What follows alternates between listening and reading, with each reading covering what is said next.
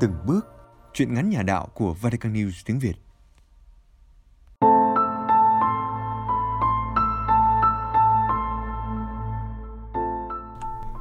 Truyện ngắn Tám Hổ Tác giả Phaolô Nguyễn Bá Định. Trích trong tập sang Một đồng số 7 Người đọc Thanh Uyên Vatican News tiếng Việt thực hiện. Anh Tám, Sắp được về Mà sao anh buồn vậy? Cũng chẳng biết vì sao buồn nữa. 20 năm tù rồi còn gì? Ủa, chứ gia đình anh đâu? Gia đình gì? Anh đi bụi năm 15 tuổi, Theo các anh em giang hồ đi đây đi đó để kiếm ăn. Về sau anh được anh em tín nhiệm mới ngôi lên làm đại ca bến xe miền Đông. Sau năm 75 tình thế thay đổi vì giúp bà con đồng hương Bình Định mà phải vào tù. Lúc còn ở ngoài, người ta cậy nhờ sốt sắng lắm. Vào đây rồi mới biết họ bạc. Mà bạc cũng phải, Anh chỉ là một thằng tứ cố vô thân thôi. Thôi kệ, Vài bữa nữa ra tù, Anh tính đi đâu? Về quê. Chắc là vậy. Vì để xem mồ mã cha mẹ ông bà có còn không? Anh Tám ngồi tựa lưng vào vách tường Cười buồn trả lời thằng em cùng phòng giam. Anh buồn chứ không vui như những tù nhân ở đây chờ ngày ân xá. Anh chẳng thiết tha chi hết. Anh cải tạo tốt thì người ta cho anh về thôi. Cái án nhỡ tay giết người của anh đáng ra phải thuộc khung tù chung thân. Tuy nhiên, những năm gần đây, nhà nước ta có chính sách ân xá cho các tù nhân vào dịp 2 tháng 9 để họ còn có cơ hội làm lại cuộc đời. Anh không muốn thuộc vào diện ân xá ấy. Có điều đã ở trong này thì phải tuân thủ nội quy, triết thành quen rồi thành tốt. Mà anh cũng chẳng muốn cứng đầu chống lại cán bộ làm gì chỉ có những người ngu mới làm thế kinh nghiệm già đời đã giúp anh biết tiến biết lùi đúng lúc ở trong này phải biết sống như thế mới giữ được mạng giữ thôi chứ anh cũng chẳng muốn ra khỏi tù ra rồi biết đi đâu làm gì để ăn còn mang tiếng số má tù tội nữa chứ người ta sẽ về chừng anh và anh sẽ chẳng có đất dung thân thôi thì tội anh làm anh chịu chẳng cần trách móc ai cả. Lúc mới vào tù, anh thuộc dạng tội phạm khét tiếng, cần phải canh giữ nghiêm ngặt. Mấy ngày đầu, người ta tống anh vào phòng biệt giam, cầm hai tay hai chân, phải nằm co người trên nền xi măng lạnh cống. Tất cả những gì anh thấy trong ánh sáng lờ mờ là cánh cửa sắt trước mặt và một lỗ thông hơi bằng nắm tay trên trần.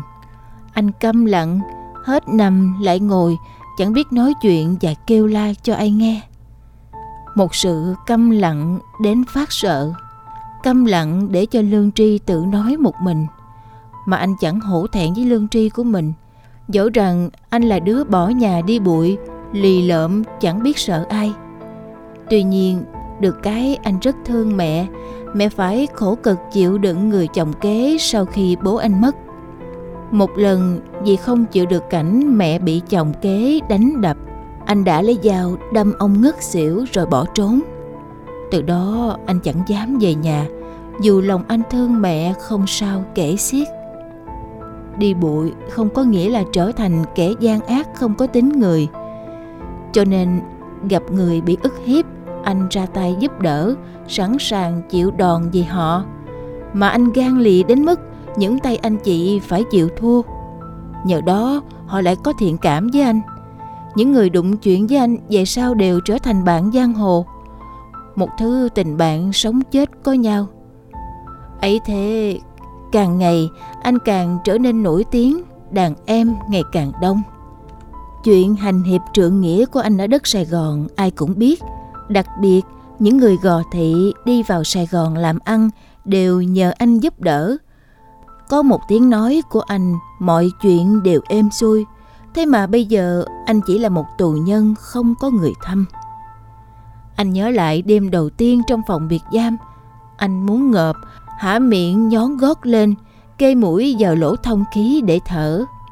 Mỗi chân anh nằm cong dưới sàn nhà. Người ta đem cơm vào cho anh Thông qua cái lỗ vuông nhỏ ở dưới chân cửa sắt. Anh biết nhưng chẳng buồn ăn. Nằm triết một hồi Anh ngủ thiếp đi. Và trong giấc ngủ đầu đời Không bị ai quấy rầy Anh mơ thấy Đức Mẹ. Đúng anh đã gặp Đức Mẹ mặc áo trắng tinh Bước từng bước từ trên cao đi xuống Và hướng đến chỗ anh nằm Đến nơi mẹ đánh cho anh ba roi bằng chính cành huệ mẹ cầm trên tay. Lạ quá, anh lại bị mẹ đánh.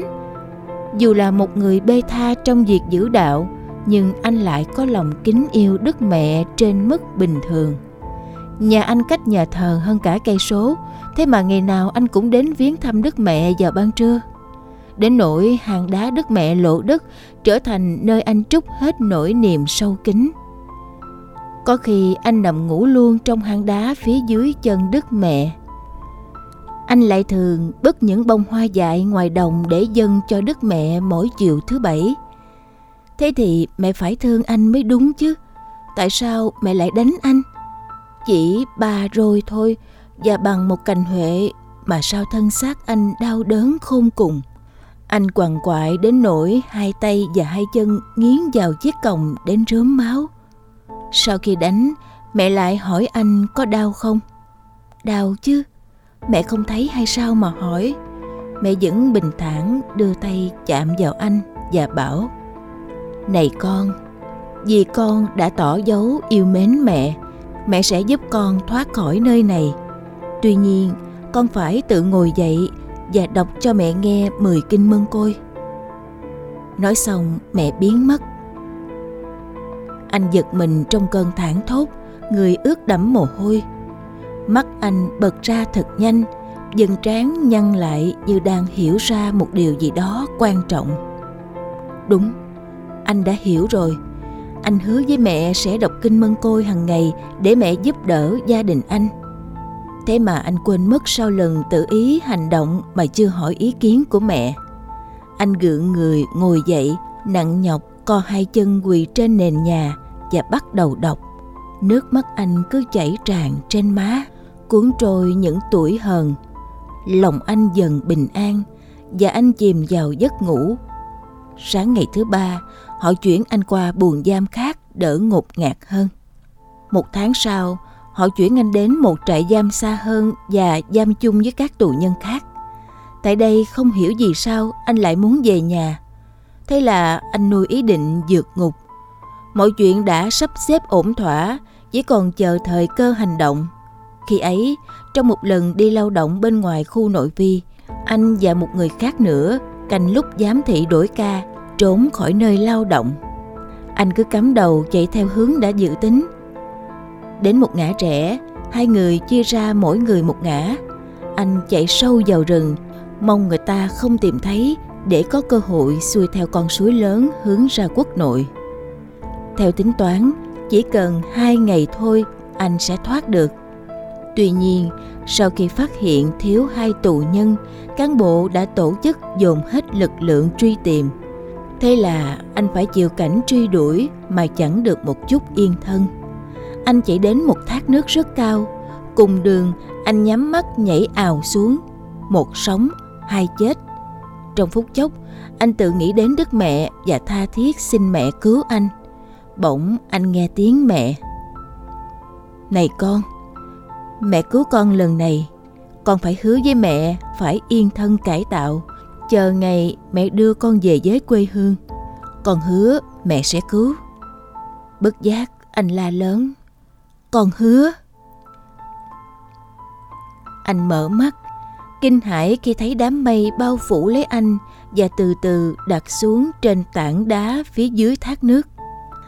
Chưa hết bàng hoàng, cán bộ đã nhào vô túm lấy anh, còng tay chân và lôi về trại. Về đến nơi, anh bị tống ngay vào phòng biệt giam một tháng ròng rã. Khi ấy, anh mới có dịp tâm sự với đức mẹ thật nhiều. Anh bình tâm hơn và bỏ ý định vượt ngục ra khỏi phòng biệt giam, anh bắt đầu làm lại cuộc đời ngay chính trong nơi tù tội.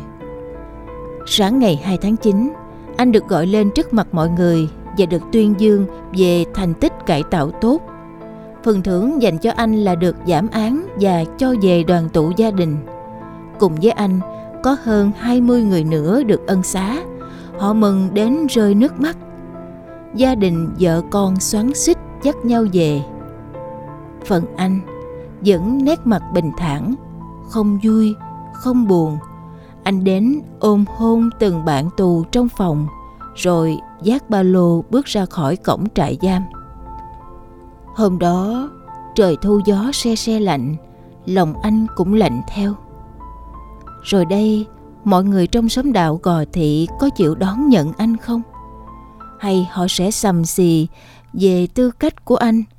Khoác mạnh chiếc ba lô, anh chặt lưỡi. Thôi kệ, về rồi hãy tính, Đức mẹ sẽ giúp mình. Trên đường về, chuyến xe như chở cả một trời kỷ niệm ùa vào tim anh. Anh nhắm mắt cảm nếm. Hình ảnh người mẹ già xoa dịu tim anh đang đập dồn dập. Về đến đầu xóm, anh đứng lại đôi phút nhìn tháp chuông nhà thờ cao vút. Lòng thầm cảm ơn Đức Mẹ đã dẫn anh về tới quê nhà. Dâng lời mẹ, anh sẽ làm lại cuộc đời của mình dù có vẻ muộn màng. Tuy nhiên, chỉ có thế anh mới mong ngóc đầu lên với mọi người. Anh đang còn miên man suy nghĩ thì nghe có tiếng ai đó chửi. Mẹ lũ bay, có ngày tao sẽ trả thù. Bay tưởng tao khờ sao? Khờ là khờ ông khôn đấy chứ. Nè. À thì ra là tám hổ. Thằng bạn nối khố của anh. Anh cũng là hổ, nó cũng là hổ, nhưng anh thứ hai, còn nó thứ tám. Thế mà người ta cứ gọi cả anh và nó đều là tám hổ. Nó không có đạo, ở trong xóm phá, kề xóm Gò Thị. Năm 72, nó thoát ly ra Bắc, rồi về làm cán bộ ở cơ quan nào đó trên huyện. Thế mà nay nó lại là thằng khùng. Ôi tội cho nó. Giá mà anh không bỏ đi bụi, chắc anh cũng thoát ly với nó. Tuy nhiên, nhìn cảnh nó lúc này, anh thật sự không hiểu nổi. Nhà nó có thân có thế mà cũng không dùng dãy được như hổ, nói chi là anh. Anh chỉ là con hổ mới thoát khỏi gông cùm thôi. Đứng nhìn tám hổ xiên xẹo đi vào xóm đạo, tự nhiên bệnh dạ dày trở chứng, bụng anh đau thắt từng cơn.